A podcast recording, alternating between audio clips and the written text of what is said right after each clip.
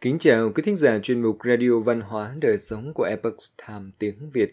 Hôm nay, chúng tôi hân hạnh gửi đến quý vị bài viết Nghiên cứu cho thấy tập thể dục có mục tiêu sẽ tốt hơn.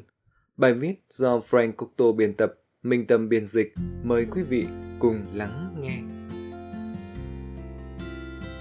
Các nhà nghiên cứu cho biết, người tập thể dục từ thiết lập mục tiêu sẽ duy trì được lâu dài và dễ dàng nhanh chóng thực hiện hơn một nghiên cứu mới cho biết, khi mọi người tự đặt mục tiêu tập thể dục cho riêng mình và theo đuổi chúng ngay lập tức sẽ có nhiều khả năng dẫn đến những thay đổi tích cực và lâu dài. Nghiên cứu được thực hiện dựa trên nhóm dân số có điều kiện sống hạn chế và có nguy cơ cao mắc các bệnh lý tim mạch. Kết quả nghiên cứu vì thế trở nên đặc biệt quan trọng. Hầu hết các chương trình thay đổi lối sống đều có liên quan đến việc thiết lập mục tiêu – nhưng cách tốt nhất để thiết kế quy trình đó vẫn chưa được nêu ra một cách rõ ràng. Tác giả chính nghiên cứu Mitesh Patel, phó giáo sư y khoa tại Đại học Pennsylvania và phó chủ tịch phụ trách chuyển đổi lâm sàng tại Accession Health cho biết. Các cuộc thử nghiệm lâm sàng của chúng tôi đã chứng minh rằng các hoạt động về thể chất tăng lên nhiều nhất khi bệnh nhân tự chọn mục tiêu cho mình hơn là được chỉ định và ngay lập tức thực hiện mục tiêu thay vì bắt đầu chậm rãi hơn và tăng dần theo thời gian. Những phát hiện này đặc biệt quan trọng vì thường thì các bệnh nhân đến từ các vùng có thu nhập thấp và có thể gặp một số khó khăn trong việc đạt được các mục tiêu về sức khỏe. Ai đặt ra mục tiêu cho các bài tập mới là quan trọng. Nghiên cứu được công bố trên tạp chí JAMA Cardiology, bao gồm 500 bệnh nhân đến từ các khu dân cư có thu nhập thấp chủ yếu ở phía tây của tiểu bang Philadelphia.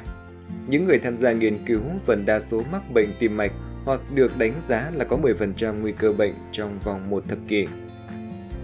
Kết luận của nghiên cứu cho thấy, những bệnh nhân có nguy cơ bệnh lý tim mạch cao có thể nhận được nhiều lợi ích từ việc tăng cường hoạt động thể chất.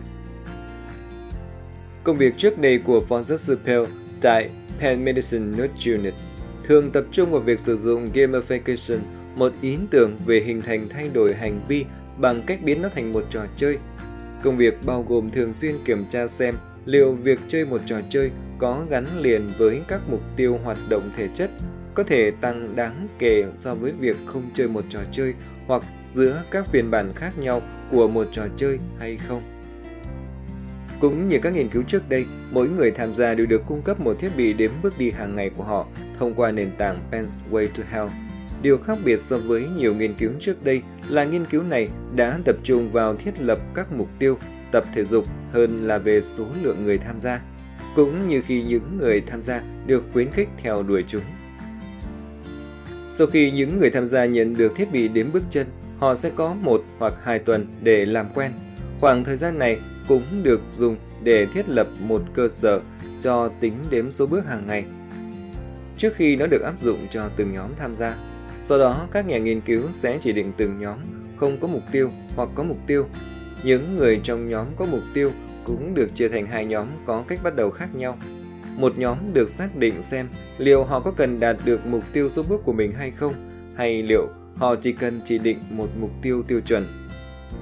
Nhóm thứ hai quyết định liệu mỗi người tham gia sẽ bắt đầu ngay lập tức hướng tới mục tiêu của họ trong toàn bộ 16 tuần tham gia hay liệu họ có tiếp tục đạt được mục tiêu đó hay không cho đến khi đạt được mục tiêu đầy đủ ở tuần thứ 9. Động lực tập thể dục Sau khi phân tích kết quả, các nhà nghiên cứu thấy rằng nhóm người tham gia duy nhất đạt được sự gia tăng đáng kể trong hoạt động thể chất là những người tự chọn mục tiêu tập thể dục cho riêng họ và bắt đầu ngay lập tức. Họ có số bước tăng trung bình cao nhất so với nhóm người không có mục tiêu chỉ số tính được có khoảng 1.384 bước mỗi ngày. Nghiên cứu cũng cho thấy thời gian duy trì hoạt động cũng tăng trung bình 4,1 phút mỗi ngày. Tương tự, những người được giao cho mục tiêu hoặc có mục tiêu bị trì hoãn chỉ tăng số bước hàng ngày của họ cao hơn mức trung bình của nhóm chính từ 500 đến 600 bước. Tiến sĩ Kevin Vlog, giám đốc Center for Healthy Incentives and Behavioral Economics cho biết, những cá nhân tự lựa chọn mục tiêu cho riêng họ có nhiều khả năng thực hiện. Họ cảm thấy đó là của họ và điều này có thể giúp cho họ chịu khó tham gia thường xuyên hơn. Nghiên cứu không dừng lại khi các nhà nghiên cứu tắt các trò chơi. Những người tham gia vẫn giữ các thiết bị theo dõi hoạt động của họ. Trong vòng 8 tuần sau khi tham gia, nhóm tự chọn mục tiêu và bắt đầu ngay lập tức đã duy trì tiến trình của họ. Trên thực tế, họ đã đạt được mục tiêu mà họ đã đề ra cho mình. Phó giáo sư Patel nói, Thật thú vị khi thấy rằng nhóm tăng mức độ hoạt động của họ nhiều nhất đã duy trì mức độ đó trong quá trình được theo dõi. Điều này chỉ ra rằng gamification với các mục tiêu tự chọn và ngay lập tức thực hành đã giúp những bệnh nhân này hình thành một thói quen mới. Có nhiều chương trình khuyến khích tăng cường hoạt động thể chất, tuy nhiên những mục tiêu này thường khá chậm rãi và được chỉ định dựa trên các con số cho nhóm dân số chung.